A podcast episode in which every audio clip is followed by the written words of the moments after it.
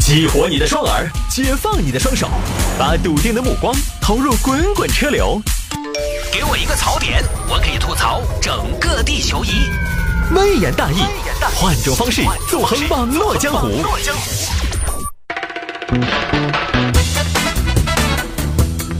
欢迎各位来到今天的微言大义，要继续跟您分享网络上一些热门的、有意思的小新闻。有听众朋友说，摆下江豚被捕之后流泪，小伙于心不忍，花1500元买下放生啊，主要是放生了嘛，对不对？1500元买下出来吃了，就没得啥子好掰的。就这个事情告诉我们一个做人的道理，就是会哭的孩子有奶吃，做鱼也是一样的。就各位鱼，不是说我的话，你但凡能挤出几滴眼泪，你怎么会变成酸菜鱼、水煮鱼什么的？来看嘛，这个事情发生在广东湛江，湛江一个陈先生。前两天呢，在市场上逛，走到一个卖鱼的渔民面前，老板儿，今天吃啥子？有没有花鲢啊？花鲢，这就是花鲢。我看一下嘞，哎呦，你这是什么鱼啊？这就是花鲢噻，这是花鲢，你蠢了鬼了，这个是海豚的嘛？你喝过我没吃过花鲢嗦？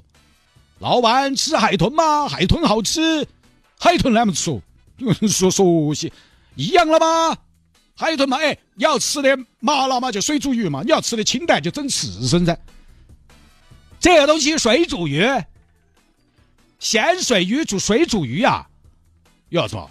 哎，你个都是广东人，对不对？啥都可以吃噻，求新求变噻。老板，你这海豚哪来的？打起来的噻。嘿，好，这个时候呢，陈先生啊也觉得稀奇嘛，他可能住在海边，那这种被拖上岸的海豚也没怎么见过。你看。有些著名的旅游景点海边，它就有什么呢？有付费项目看海豚，就是也觉得稀奇，足以观察这个海豚。估计平时自己也见得少，突然就看到海豚在流眼泪。哎呀，鱼爸爸，哎，老板，鱼爸爸在哭。说啥子？他动物的嘛，出生他会哭，你硬是。你看嘛，呼，哭得来梨花带雨的，这还老泪纵横嘛。是吧？你看嘛，老板儿，哦哟，鱼爸爸，好伤心，好绝望，好无助哦！哎，老板儿，要是我说的话，把人家放了噻，人家也是多造孽的，人家不是有爸爸妈妈？哎，这啥子？你走开哈！啥那么造孽？我好不容易捞上来，你喊我放了？那人家好歹也是一条生命噻，万物平等噻。那我问你嘛，花鲢是不是生命嘛？鲫鱼是不是生命嘛？那都放了嘛，我们渔民吃个喘气儿啊！那这个不一样的嘛？有啥不一样？以前都才说了万物平等的嘛。哦，花鲢当不到你海豚说，凭啥子嘛？人家花鲢咋想嘛？不是啊，老板儿，你看这个海豚，你看到没有？他哭了，他通人性啊！他真的，你看他就感觉到了自己好像命不久矣，非常的不舍。那你问他还有没有啥遗言嘛？快走开啊！莫打扰我做生意。哎呀，好可怜哦，小海豚！如果你想活命，你就再哭一下；如果你对这个世界充满了失望，你就不要哭了，我就走了。哎呀，看嘛，又哭了！鱼宝宝，不哭了哈，我带你走。老板儿，你这个海豚卖好多钱一斤？50一斤，那给我来2斤。哎，没对哦，散买的话，小海豚不就遭分尸了的嘛？我买一整条好多钱呢？一整条2000。2000，老板儿，我买这条鱼是买来放生的，说白了我又不得蒸又不得煮，我给你钱是完全得不到任何收回的。但是你的心灵找到了归属噻，你做了一件好事噻。哎呀，老板儿，你也不要挣太多嘛，你付出我晓得辛苦哦，我给你钱，但是你也退一步嘛，我们就当是一起携手做了件好事。做好事，那最少能够1500。成交，来1500，老板儿。好，这陈先生呢就把鱼买下来了，之后又叫上了伙伴们。那行，把你的东风开启，我们去放生。放生？对，我买了一条海豚放生。哦哟，海豚啊，怎么？几个人开车把小海豚送到了海边。鱼爸爸，哥，我不是鱼，我是哺乳动物。对呀、啊，你就是更高级别的哺乳动物噻，对不对？那对哦，你是哺乳动物，那我叫你什么好？那不能叫你鱼宝宝，那我叫你小李，好吧？我就叫你小李，现在已经突破底线，降为动物，降为普通的哺乳动物了。小李，照顾好自己，你我相逢一场，今日再此一别，从今往后怕是不会再见了。去吧，一个猛子扎进广阔的大海，大海才是你的家。希望你远离残忍的人类，希望我们永远不要再见了，拜拜。哎呀，曾国好感人哦！哎，也不知道为什么，感觉像是送走了自己的孩子一样。小李，小李，快去吧，别逗留了，去呀！往深水里游啊，往深水里钻呢。记住了，你游得越远越安全，你钻得越远越安全呐！快去啊！哦，对了，老实话，日本那个地方不要去，切不得，日本人要吃海豚的哟。小李，快点走啊！你在那旋过来旋过去爪子啊！就据说这只小海豚呢，被陈先生放生之后很通灵性，一直围绕着陈先生转。你像这种新闻一般都要加点这些杜撰的东西，到底是不是很通灵性也不晓得。说的是一直围绕陈先生转，感谢你哦，救我一命哦，救命恩人，让我再看你一眼哦。怎么办？小李他一直不肯离开，这是浅水区，还是很危险。中国干脆能够捞起来，弄到深水区去。行，小李，走，我们往前面再走点。把小海豚送到了深海处。小李，快走了，快点，游远一点，不要再让我在市场上再看到你，不然老子1500块钱白花了。在深水区，快去啊！说了半天，小李终于游起走了。